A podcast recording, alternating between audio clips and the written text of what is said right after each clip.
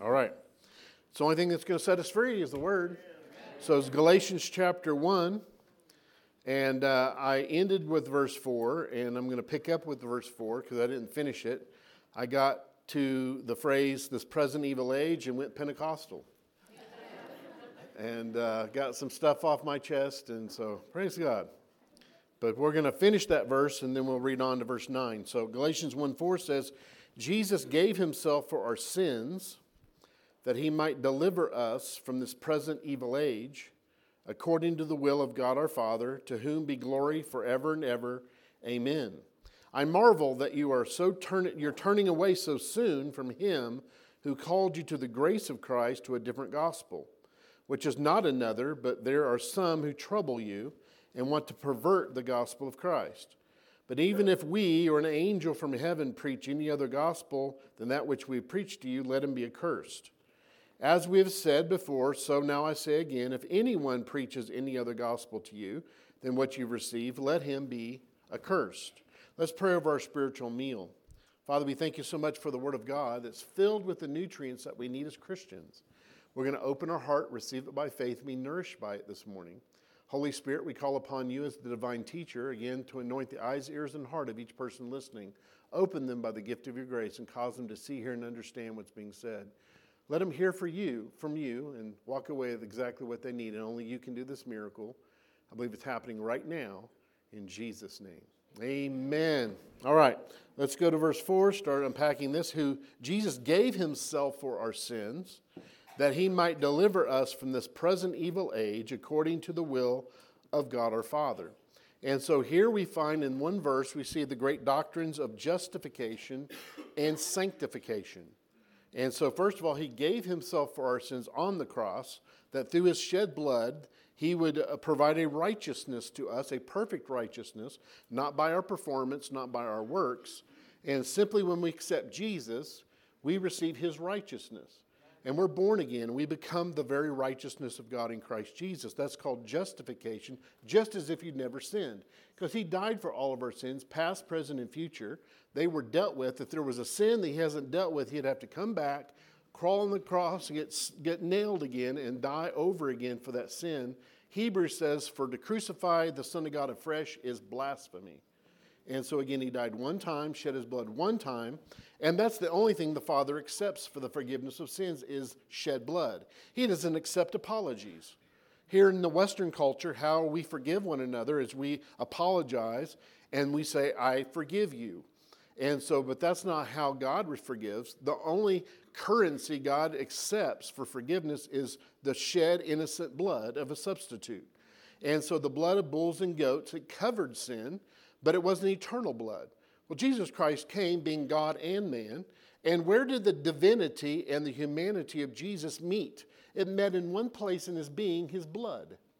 And the blood of Jesus was the blood of God, it was eternal blood. And so that blood was put on the mercy seat of heaven and it cries out better things than that of Abel. And that blood reaches back to the sin of Adam all the way through eternity and it's eternal blood. And so it is forgiveness of our sins. We've been justified just as if we'd never sinned. But then in this verse, we talked about the doctrine of sanctification. After you're justified, then we go through a process of sanctification. What part of us do you think is saved one time for all time, is perfected for all time? It's our spirit man. And so if you're born again, your spirit has been saved, it has been perfected one time for all time. It looks just like Jesus. And so that's where we're to live out of by renewing our mind to our identity. And that's really the second part is called our soul. Our soul needs to be sanctified. It needs to be purified, and how you do it's by the renewing of the mind, renewing our mind to our identity in Christ Jesus. And so that's a process.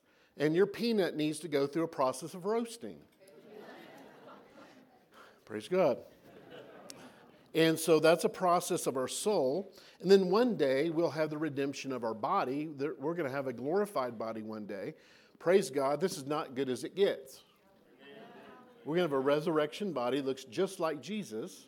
So spirit, soul, and body will look just like Jesus on the other side. But now we're working, this is a process of our soul that we're being delivered from this present evil age.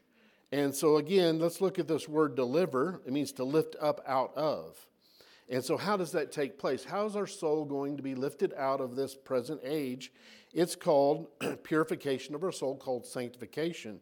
Turn to 1 Peter 1, look at verse 22. 1 Peter 1, look at verse 22.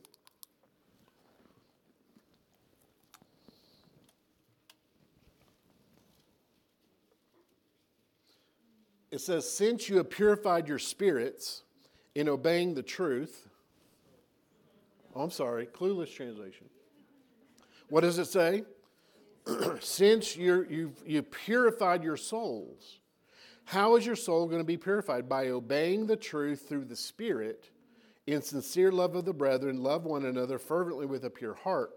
And the word obey is synonymous with the word believe in the New Testament. And so there's many verses that bring this out. He says, matter of fact, Hebrews chapter 5 talks about that Jesus became the author of salvation to those who obey him. That doesn't mean your salvation is based on obeying the commandments of God. No, it's upon believing in Jesus. And so it's interchangeable in the New Testament. Obedience is faith.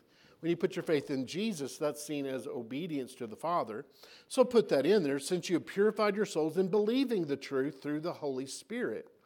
And so it's through the revelation of the Holy Spirit. He gives you revelation, but then He gives you the power to live it out. Under the law, the Lord told you what to do, but gave you no power, gave you no help. There was no help under the law. You had to come up with the resources. But in the new covenant, God not only gives you revelation of His will, but empowers you by the indwelling Holy Spirit to carry it out. We're not to do it by willpower. The Christian life is never to live by willpower, but by spirit power. So he's put that spirit on the inside of you, connected to your spirit as a power plant to draw from. And so it says that he might deliver us from this present evil age. What does the word might use? Well, first of all, in salvation, that the word might is he died for everybody, but not everybody automatically is saved. And so that's a decision each person has to make. And so some will, some won't. And so, but he made that provision for salvation. But in sanctification, there's still a word might. Because how are we sanctified? We're sanctified through continuing to meditate in the Word, look and behold in the Word, see how Jesus is in the Word, and then believe as He is, so am I in this present world. And so you got to stay in the Word for that process to work. Second, Second Corinthians 3.18 is a life verse for me. It says, We all, with unveiled face, beholding as in a mirror the glory of the Lord, are transformed into the same image from glory to glory, even by the Spirit of God. And so it's by the Spirit of God, but as we behold in the Word as He is and believe. Behold and believe. Say, behold and believe. Behold One more time. Behold and believe. Behold. As He is, so am I in this present world. A transformation from the inside out. The word transform is the word we get the metamorphosis from. Metamorphao means to, to outwardly exhibit what's been locked up on the inside. And so in our spirit, we have the very DNA of God. And when we behold Jesus as he is and keep beholding, then what's on the inside is released and it starts developing us on the outside exactly what we were on the inside.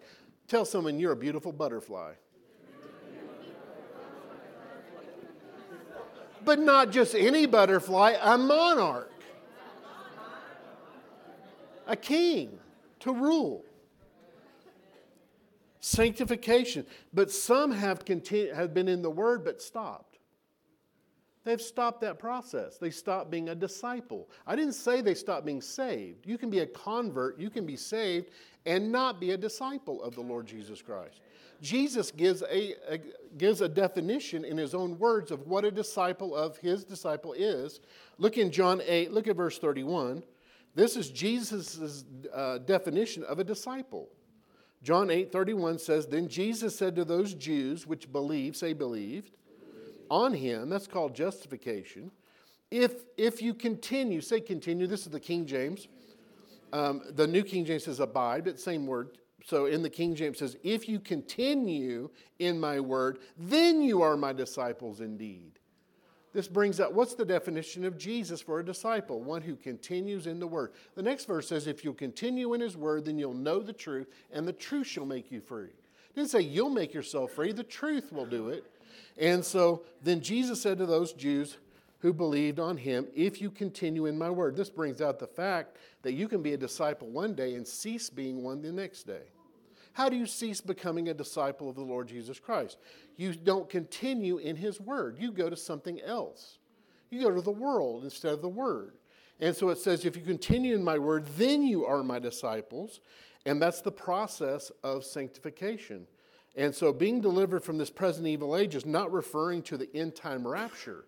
Thank God one day the church will be raptured out, but he spoke to this Christians, he spoke this to Christians throughout church history, and 2,000 years ago he spoke this was God's will to pull you up out of this present evil age. So this is not referring to the end time rapture, that's going to come. This is talking about in your life right now, he wants you free from the, from the control of this evil present world. And so we find out what is in this present evil world. Well, First John tells us that what's in the, in the world is the lust of the eyes, the lust of the flesh, and the pride of life. That's what comprises the world. And so we're, we are set free from that.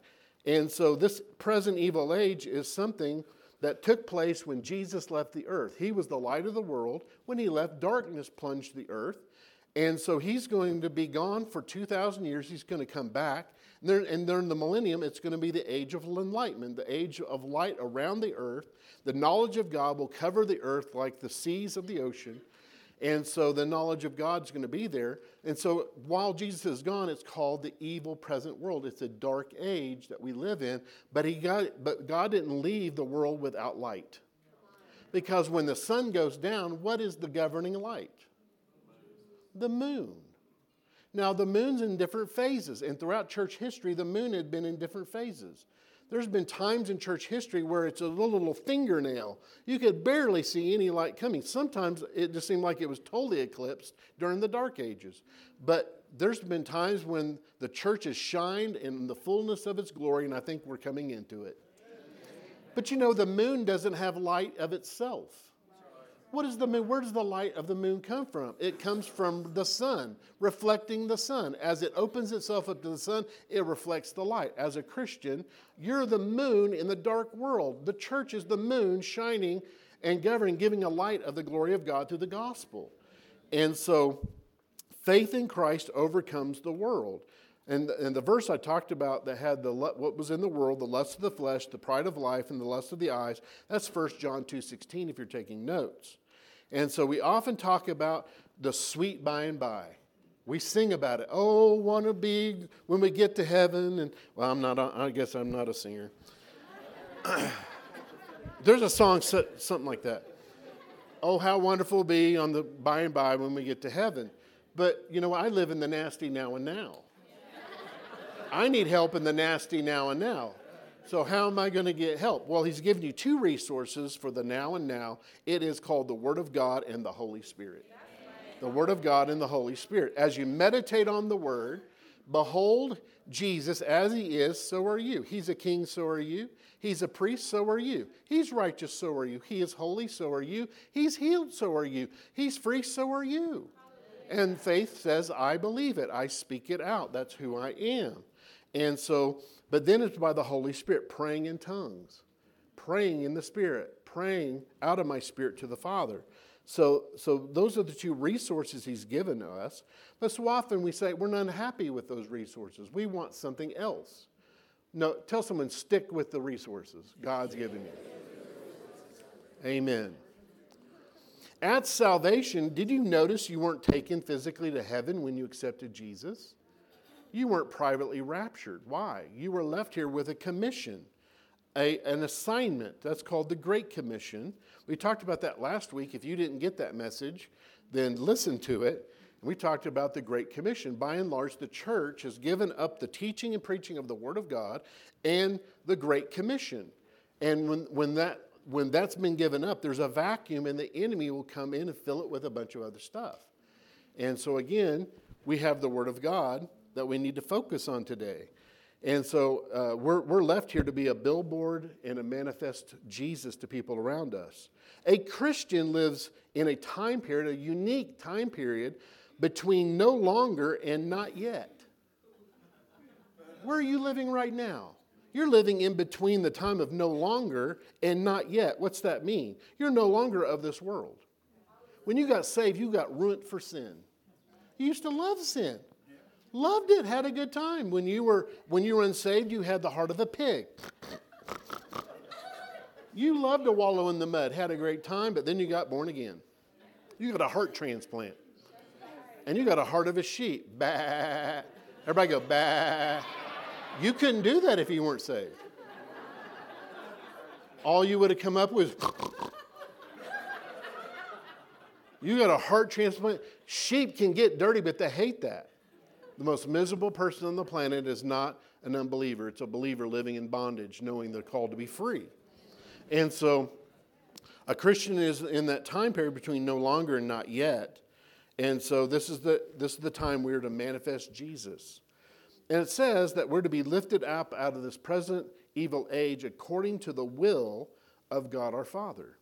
It's the will of God that you be justified, you be born again. That's the will of God. But not only that, it's the will of God that you be sanctified, that you go through that process of sanctification to where your soul lines up with your spirit, and out of that identity, you manifest Jesus in a greater way than you did yesterday. And as you go on, so that's the will of God. Look at 1 Thessalonians 4. Look at verse 3. We're going to find out a verse that tells us it's God's will that we be sanctified, not just saved. Yes, that's the will of God, but move on in the will of God into the perfect will of God. And it says in 1 Thessalonians 4, look at verse 3 For this is the will of God. Say the will of God. Raise your hand if you would like to do the will of God. Raise your other hand if you really want to do the will. Raise the foot if you. well, here it is. You want the will of God? Here it is.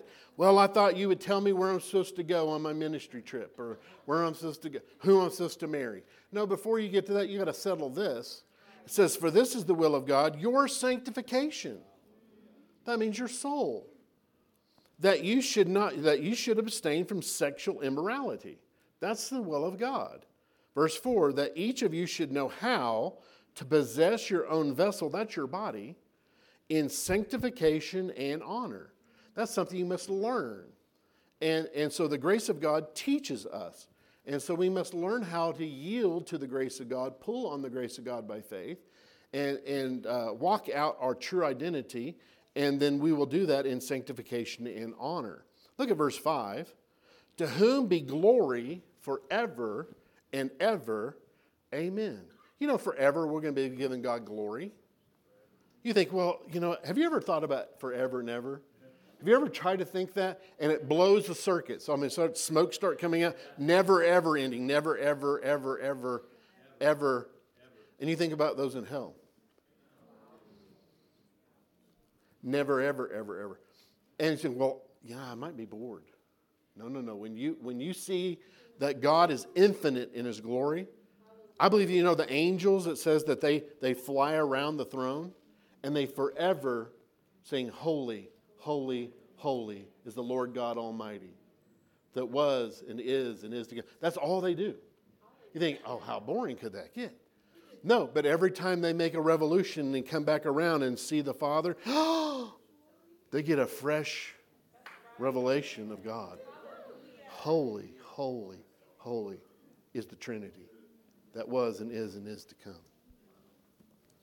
Glory is a word that, ex- bless you, Glory is a word that, doxa in the Greek, is a word that expresses all that God is in his being, his nature, character, power, and acts. The basic idea of doxa is manifestation. The glory of God is the manifestation of God. And so he's going to receive glory forever and ever. Amen. The word of God is concluded. You know the last word of the Bible? Amen. Amen. Amen. So it is. So it will be. And Jesus is called the um, Amen himself in Revelation 3:14. He's the beginning and the end. He is the Amen. Amen. Look at verse 6. I marvel. Usually he starts uh, in most of his letters, he says, You know what? I'm so grateful. I see God in you guys. I'm so thankful for you. And, and you have this going on, you have that going on. And he just gets right into it and he is angry. He is angry at what the Judaizers, the, the religious teachers of the day, had come in and had turned the eyes of this congregation off of Jesus onto works, onto them trying to clean themselves up. and it was bringing them to bondage because legalism promises you freedom but never gets you there and actually brings you into bondage and so he's mad. He's pounding the table. Not that he's mad at the people. He's mad at the devil. He's mad at these judaizers. And he brings out a fact that i marvel. You have to hear how he's saying this. I marvel. It's amazing to me. It amazes me how you're turning away so soon from him who called you to the grace of Christ to a different gospel. Look at the word marvel. It means shocked, amazed at what is unexpected. He had no he this is at the beginning of his ministry. It's the first letter he wrote, and what shocks him now won't shock him later. But he's shocked. How can a Christian be so on fire, jump up and down the aisles on Sunday and turn away from the word on Monday. And he's shocked at that happening. Well, Jesus said it would take place. And so look at the amplified classic version of this verse. This is uh, verse 6, chapter 1, verse 6 in the amplified classic. Paul said, I'm surprised and astonished that you're so quickly turning renegade and deserting him who invited you and called you by the grace, unmerited favor of Christ, the Messiah, and that you're transferring your allegiance to a different, even an oppositional gospel. I'm shocked. I'm astonished. In essence, Paul is saying that they were, they were being spiritual turncoats. I want you to see the word turning away. It's the Greek word means to exchange sides to exchange sides. It's a military term. It's the soldiers on one side actually secretly going over onto the other side and joining the army. This is being a Benedict Arnold. I love history and studying Benedict Arnold. Why in the world would he change sides over? You only change sides to another army for two reasons. First of all, you think you're on the losing side or you're not getting what you think you deserve on this side, or as soon as you think on this side, so you go to the other side to get it. And that's what Benedict Arnold did, is he got passed over for promotions. Other ones younger than him would become general and he wouldn't get it. And he started to get angry and he loved money and he wasn't getting the, the financial remuneration from his services. And so all of a sudden, slowly, he he actually married a, a, Tory. A Tory was someone that was in favor of the British. He actually married a Tory. She kind of influenced him also. It's very important who you marry, it's very important who you hang out with. And so before long, that he, decide, he defects to the other side, the losing side. And he thought he was winning out, but he actually ended up becoming a disgrace on both sides America and Britain. Britain never accepted him. And so, again, uh, Paul says, You're turning a renegade. You're becoming a spiritual turncoat. And so the Galatians were in the process of abandoning. They hadn't completely gone over to the other side. They're contemplating that. They started to listen to the, the Judaizers. And Galatians says you're in the process of abandoning the good news of the grace of Christ to change sides to an opposing message of work salvation. And so tell someone, don't be a Benedict Arnold.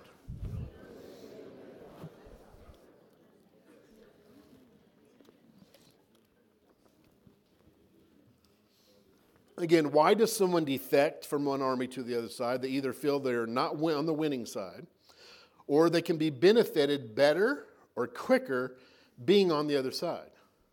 Sometimes things do not come to us as fast as we like under the life of grace and faith. Oftentimes, trusting the promises of God, things don't come to us as quickly as we would like under grace and faith. And the tendency is okay, well, I'll help God out. Have you ever tried to help God out?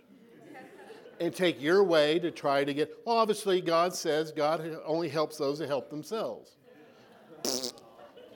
chapter and verse. Give me chapter and verse. There's no chapter and verse that says that.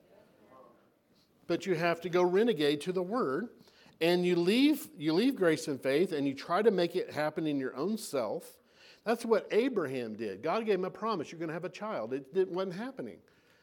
Then Sarah one day says, You know what? Let's, obviously, we got to help God out. Here's my handmaid. Here's Hagar. Got her in Egypt when you were out of the will of God. But here's, here's Hagar.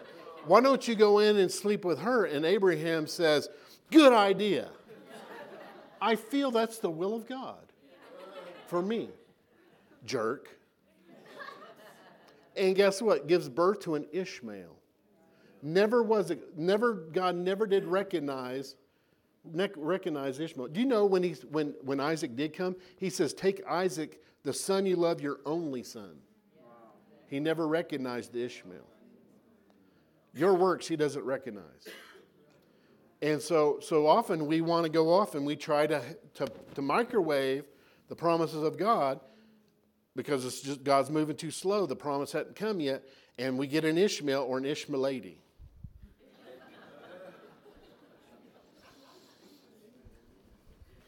Don't be a spiritual Benedict Arnold.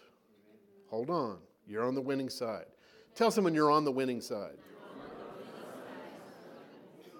You're a winner on a way to a victory. now, I know this by example, by my own personal life. Uh, one of the biggest problems with a beginning water skier. Raise your hand if you've done water skiing. That was a wonderful experience, wasn't it?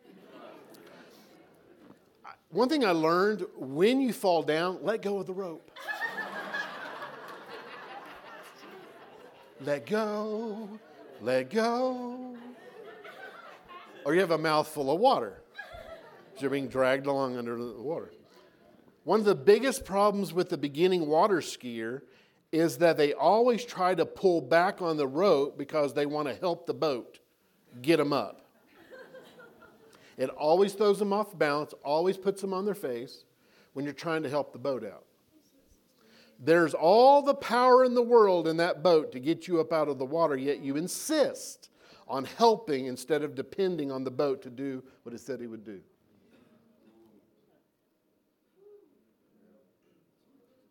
And we always get off balance and we end up doing a face plant.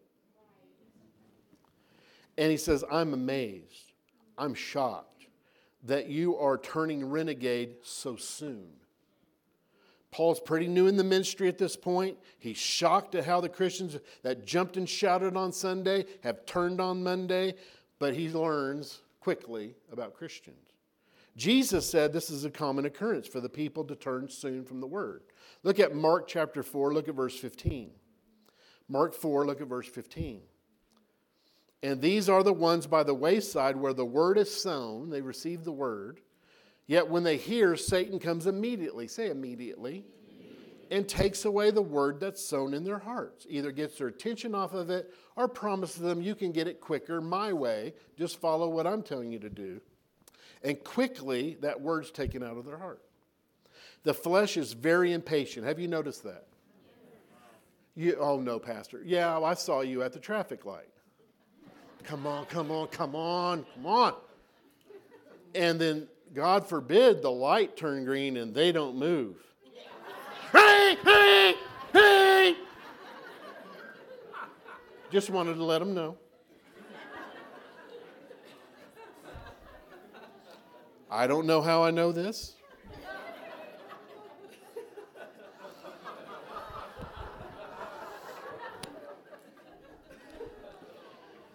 It is the process of trusting God. It's in the process, say process. It's in the process of trusting God in His Word that patience has its perfect work. That we become mature, complete, and lacking nothing. And you're turning so soon from Him who called you into the grace of Christ. Who's Him? That's God the Father. We are called into grace by God the Father. The Galatians were not deserting Paul, they were deserting God who called them into the grace of God. Look at 1 Corinthians 1:30.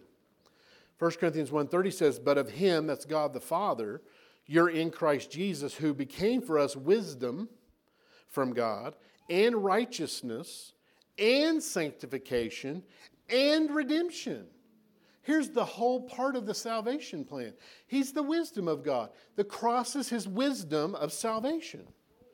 To the world, it's foolishness. God says, No, that's my wisdom. that through the cross, salvation would be offered to all mankind. But notice that he says, not only is he our wisdom, he's our righteousness. That's called justification. We've accepted him as Lord and Savior. We got born again by simply putting our faith on the finished work of Jesus and became like him perfectly in our spirit. But, but hold on a second. Not only is he our righteousness, but he, he is our sanctification. Often we try to become our sanctification. We, we go through all kinds of ways to try to get sanctified, and, and Jesus said, I'm your sanctification. As much as I am your righteousness, I am your sanctification and redemption. That means the redemption of our body. And so he is the resurrection. So he's, he's from A to Z. So what is put in Colossians 2 6, another life verse of Joanne and I. So how are you to find freedom in this life? It's the same way you found it when you got saved. If you have any question about how to live the Christian life, go back. How did you get saved? So Colossians 2 6 says, As you therefore have received Christ, Jesus the Lord, so walk in him. So basically, saying, as you have received Christ Jesus the Lord, continue, continue, continue. How did you get saved? Did you have to have a long process of works that you had to do to get there? No, you simply, it's a finished work. He did the finished work. I put my faith in Him. He became my justification. Well, how am I supposed to live? Well, oftentimes we get saved by grace and then we go to church. and they tell us all these things we have to do to keep God happy or to, to, to stay free or to get free. And it says, no, it's the same way is Jesus did the finished work. You just put your eyes on Jesus, put your faith in him as he is, so am I. And the process works by the Holy Spirit from the inside out, from your spirit man through your soul into your body. But it's a process. And oftentimes we get tired of the process because you're going to be in that process until you die. And we slow down that process if we find any other form of sanctification. If your form of sanctification it cannot be found in the Bible, if it can't be found in Ephesians and Galatians and Colossians and Philippians and Hebrews, if you can't find it in Romans, if you can't find it, then you borrowed the world's way. Is the Bible enough? You put your eternal salvation upon it. You've staked your eternal life based on the Word of God. So why not stick with it?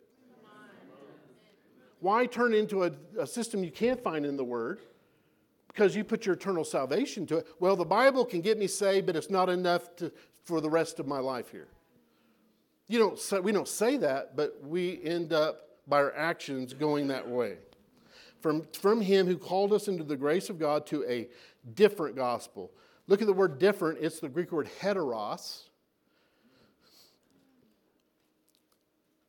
I love a story where where uh, someone wanted to play a prank on their on the on someone, so they called up, said, "Yeah, yeah, we heard we're from the Christian, we're from the school that Johnny's at, and we we've heard some bad news, and we just want to let you know that Johnny is a heterosexual." what? I can't believe it. How does this happen? Oh, I'm gonna. Oh, my husband's gonna get mad. And at the end, they realize heterosexual means they like the other sex. It's not homosexual, it's heterosexual. And so hetero means one of the uh, uh, something of a different kind. He says you've bought into a different gospel, one of a different different kind or quality. It's not the same kind. Paul here called legalism a different gospel. It's actually an opposition gospel. When God first offered the law to Israel, they rejoiced and jumped. Woohoo! 613, that's all we got to keep? To be righteous and blessed? Woohoo! You got any more? And guess what? They didn't even get out of the gate and they broke the very first commandment. Don't make, make an image of God. They, did, they didn't get out of the gate and face planted over the first commandment. You shall have no other God before me. It appears that legalism promises freedom, blessing, and because, because it puts you in control. You can work whatever you got to work to be able to get what you want, but it puts you into control. It actually leads to bondage. Look at Galatians 3:10. For as many as are of the works of the law are under the curse. For it is written, Cursed is everyone who does not continue in how many things? All things which are written in the book to do them. It puts you on your own performance. It has to put you into perfection to be able to achieve it. The legalist false teachers were teaching the Galatians that their justification, no, this is very important. Listen up. This is very important. The legalists, false teachers, were teaching the Galatians that their justification was dependent upon their sanctification. Say it one more time. They were teaching the Galatians that their justification was dependent upon their sanctification. No, it's backwards. Our sanctification is based on our justification. False teachers change the gospel. They distort it in three ways, if you're taking notes. False teachers will always distort the gospel in one of these three ways. They will twist the truth to make it say what it was never meant to say. They subtract from the truth. They leave out crucial elements. Or here, the Judaizers were doing this. Number three, they added to the truth. That was the tactic of the Judaizers. Their mantra was yes, you need Jesus and dot, dot, dot. Circumcision, Sabbath keeping, tithing. And so they put all those other things in order to be right with God and be blessed by God. You need Jesus and da da da da da da da. Well, you know, today we look at them and say, how foolish can they be? But how often do we put Jesus and dot, dot, dot, dot, dot? Beware of a movement in our day known as the Hebrew Roots Movement. The Hebrew Roots Movement. I'll probably get some emails from this, but I'm sorry. I got. I got. I just got to go with the word. I'm sorry. That's my calling. I'd be unfaithful to God if I don't teach and preach the word, and I'm going to make some people mad. I'm sorry. I love you. Say, I love, I love. Brother Dwayne. I know he gets love.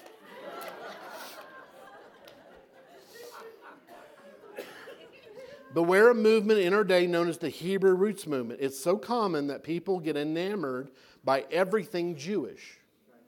And they want to go back and explore and celebrate the Jewish roots of Christianity. But, and so they, they put on the prayer shawls and they go through the, the feast and they, they recognize the feast and worship the feast and, and they do the Seder meals and, and say, I'm all for that if you see Jesus in it.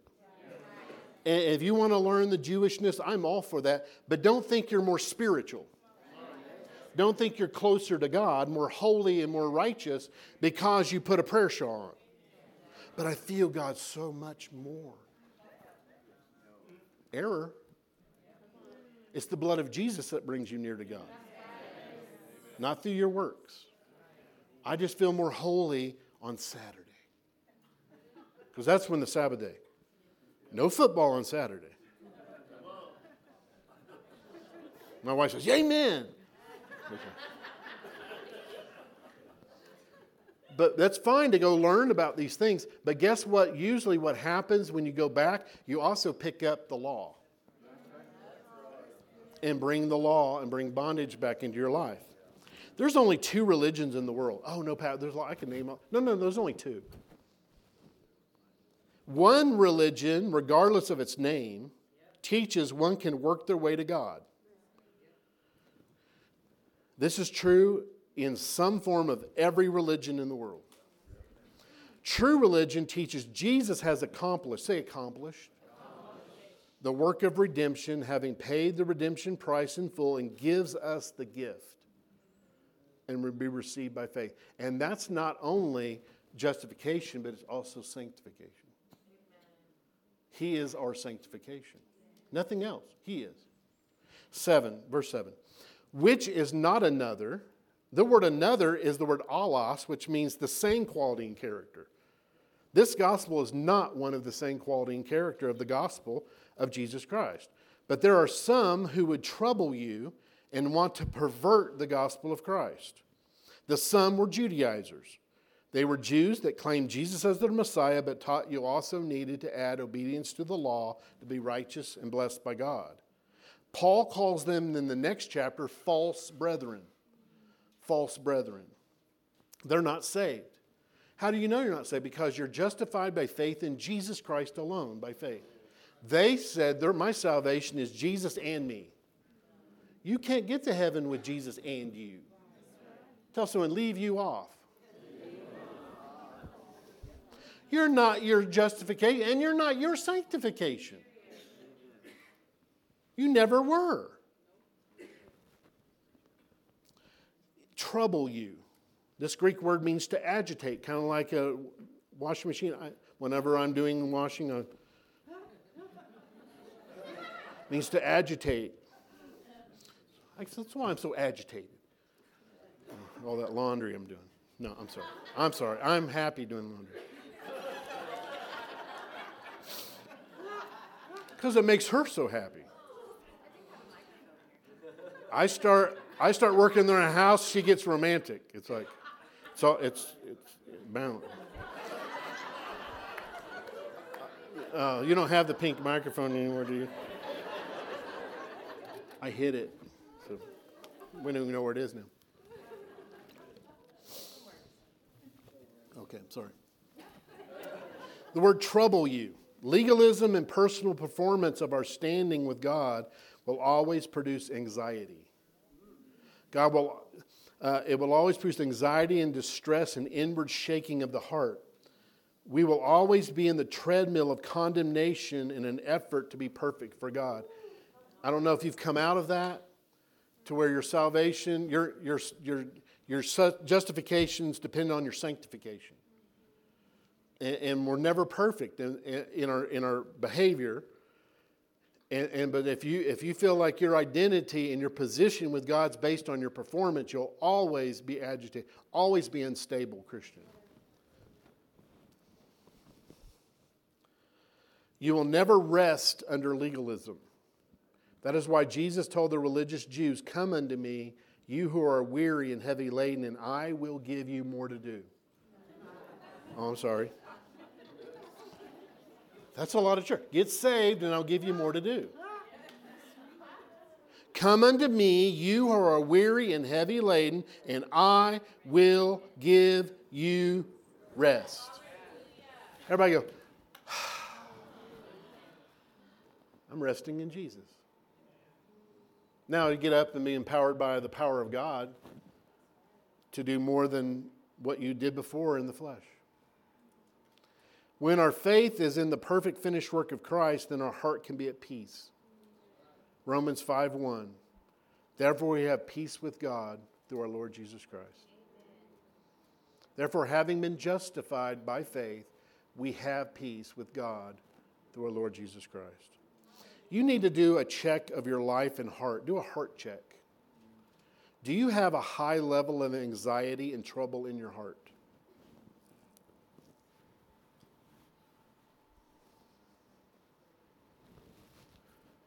Check your heart. This week, this last this week. Where's been the level in my heart of peace versus anxiety, worry, frustration, agitation? That, show, that shows that you've moved out of the gospel of grace onto your own performance and your own works. Performance and legalistic minded people trouble people. Troubled people trouble people. and they will cause others to be troubled. And, and notice these Judaizers, they want to pervert the gospel of Christ. This is malicious false teaching. Why? Because these are servants of Satan who wanted to pervert the gospel of grace because they hated it, loathed it. The religious person hates grace because they want to be a part of their salvation. They want to work whatever they work in order to get what they on the other side of it. The carrot at the end of the stick, but you never get there. And they hate simple grace and faith. So they did everything they could to pervert it, to twist it. The word pervert means to turn around, turn around in the opposite direction. Those who preach legalism and works to have or maintain a standing with God, turn the gospel in the opposite direction. The, the gospel turns you to Jesus, Your eyes are always on Jesus, but but legalism always turns your focus away from Jesus back on you. Always. The only other place this Greek word for pervert is used is Acts 2:20. And it says there the sun will be turned to darkness. The opposite of light, darkness. What does this word mean? It basically means that you basically turn the light of the gospel into darkness. Note this it's impossible to believe a perverted gospel and not live a perverted life. He said it again. It's impossible to believe a perverted gospel and not live a perverted life. Our belief system will dictate the way we live. The gospel truth is that we don't change the gospel to suit us, but the gospel changes us to suit God. Let me repeat that again. The gospel truth is that we don't change the gospel to suit us, but the gospel changes us to suit God. If we change the gospel to another gospel, it no longer has the power to change us in our soul and actions. The best way to defend our mind from error and false teaching is to be continually meditating on the truth of Jesus Christ. And as we continually meditate on who He is right now at the right hand of the Father and believe as He is, so am I in this present world, we will defend ourselves from all error and false ways. The guys, this is simple. If you have your eyes on Jesus, you're on the truth you have your eyes on anything else, you're off. Now, I'm trying to make it simple. Put the cookies on the bottom shelf, put shoe leather on theology. I'm going to say, if you have your eyes on Jesus and his finished work and who he is and believing as he is, so are you. You got, you're right on the right track. It may take longer than you want there, but you're on the right track. You're getting there. You get your eyes off of anything else, get it on you, get it on anything else, you're off base. And it promises you you're going to get there, but you're not. You're getting further and further away. Do you know federal agents that, that actually are hired in the counterfeit department? You know how they're trained? For weeks, they don't look at a single false bill. For weeks. How are they trained? They spend weeks, days, and hours and hours and weeks examining the real deal. Federal agents are trained to recognize counterfeit $20 bills by spending what seems like an inordinate amount of time meditating on the genuine ones. If you know the truth, the truth will set you free. And so, guess what? You can spend all your time trying to figure out what's the devil doing. What's what thing? Oh, he's doing that. Oh, you got, you got to learn that. You got to learn. You got to what? You got to be enraged. What do you? No, no, no. You need to be masters of the truth.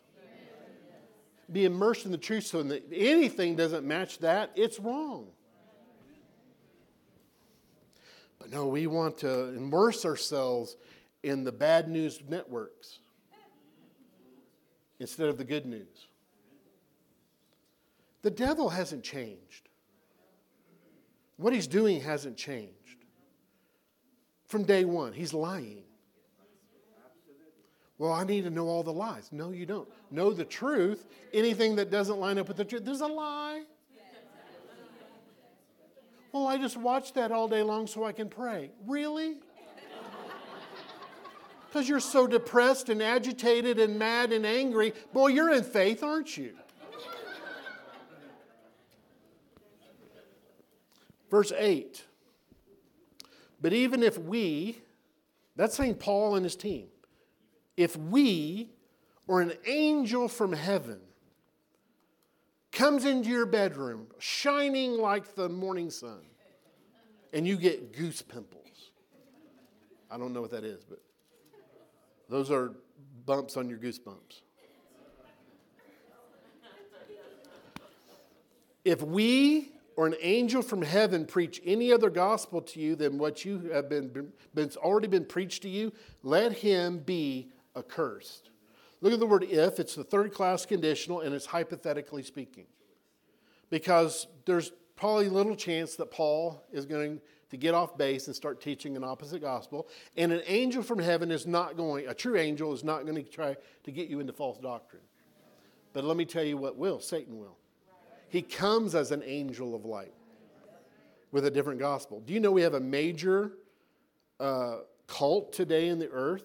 I'm just going to say it's Mormonism.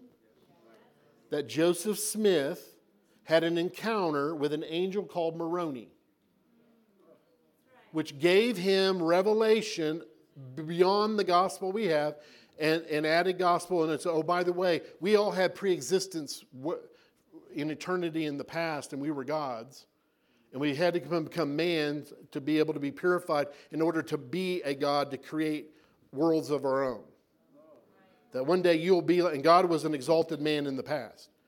He got that from an angel, Moroni which the, the root of that, moron,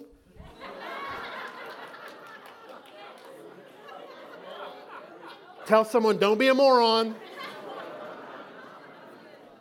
Don't be a moron. What does this bring out? That it was possible that Paul possibly could end up getting off and start teaching false doctrine. Your favorite Bible teacher your pastor, I don't care how long they've been in the ministry or how solid they have been, could possibly get off and turn from the Word of God. And what are you going to do? Well, they're, you know, that's my pastor. That, that, that's my, you know, I, I went to Bible school. And whatever he says, that's it. Danger, danger, danger. Andrew Wommack himself would say, if I start preaching something else, don't listen to me anymore. Check everything out I'm saying with the word. There's Bereans that Jesus, that Paul himself, the, the most revelatory preacher of all time, he preached the word, and those in Berea were more noble than those in Thessalonica. And what did, what did Paul call noble? They checked, they listened eagerly for Paul's message, but they checked it out with the word daily to see if it was so or not. Be a noble Berean.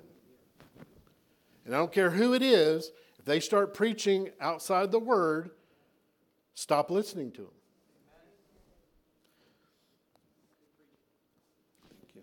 Thank you. Let him be accursed, anathema in the Greek. Anathema means devoted to destruction. Also, it means to cut off from God's people.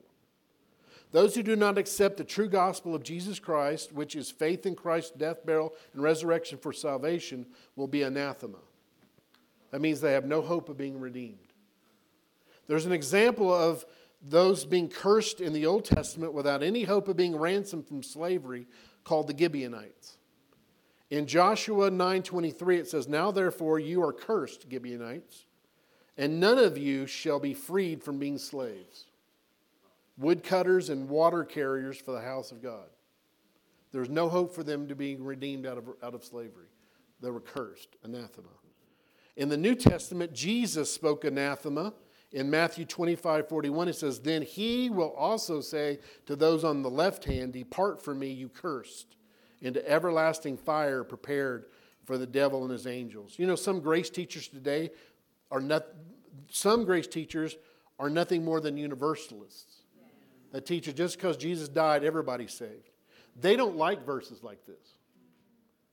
They, they, they leave those out and cherry pick other scriptures that back up what they say. 1 Corinthians 16 22 says, If any person does not love the Lord Jesus Christ, he will be anathema. He'll be anathema. Titus 3:10. We're almost done. There's hope. We're landing. Don't unbuckle. Those who deviate from the truth of the message of the gospel are called heretics. Titus 3:10. What are we to do with heretics? Reject. That's not loving. I mean, above all, Christians should be loving, right?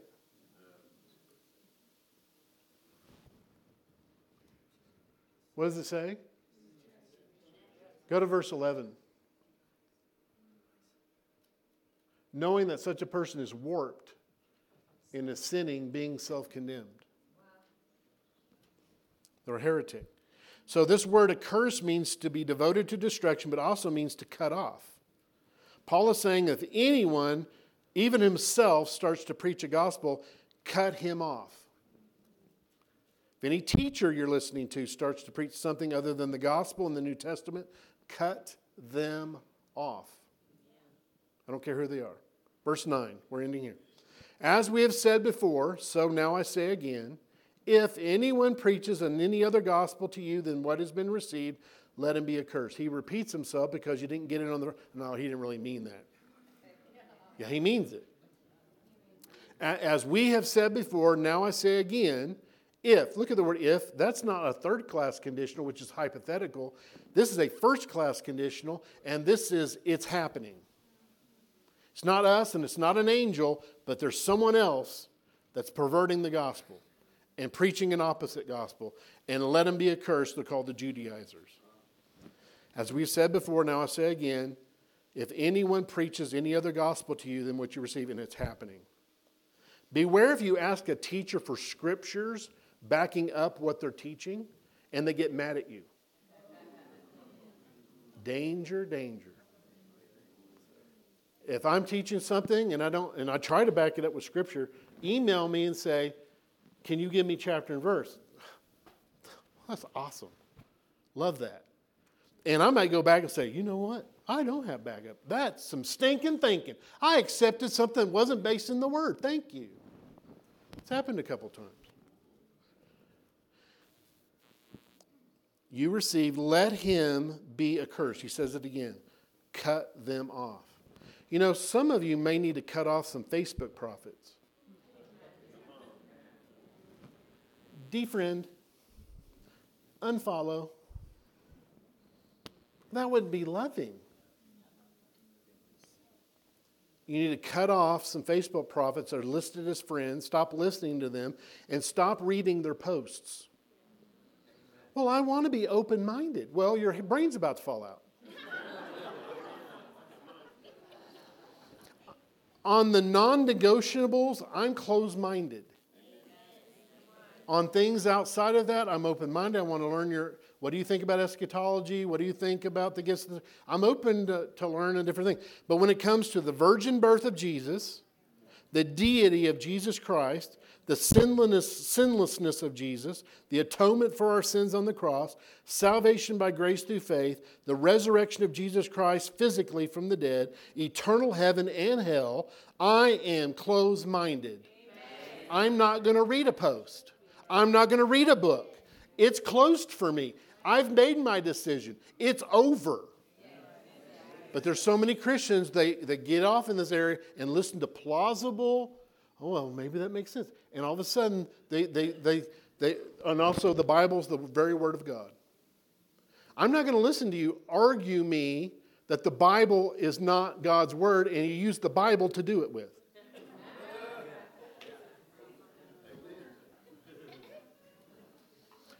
They'll teach you you don't need the Bible, and they'll use the Bible to back up what they're saying.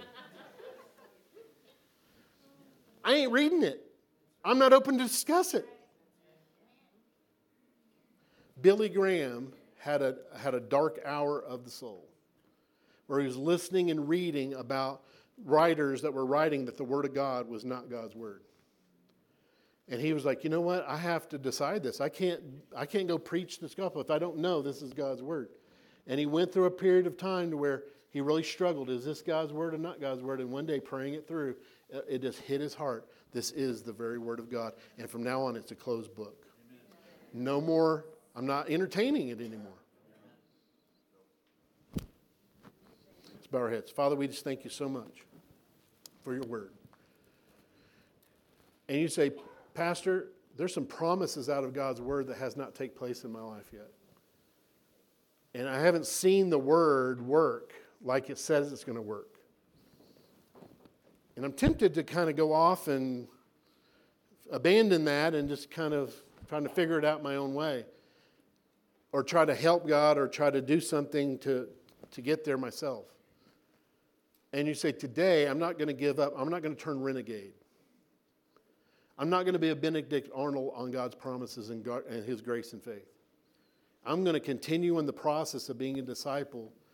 And yeah, I haven't yet seen everything yet, but I'm going to stay on track.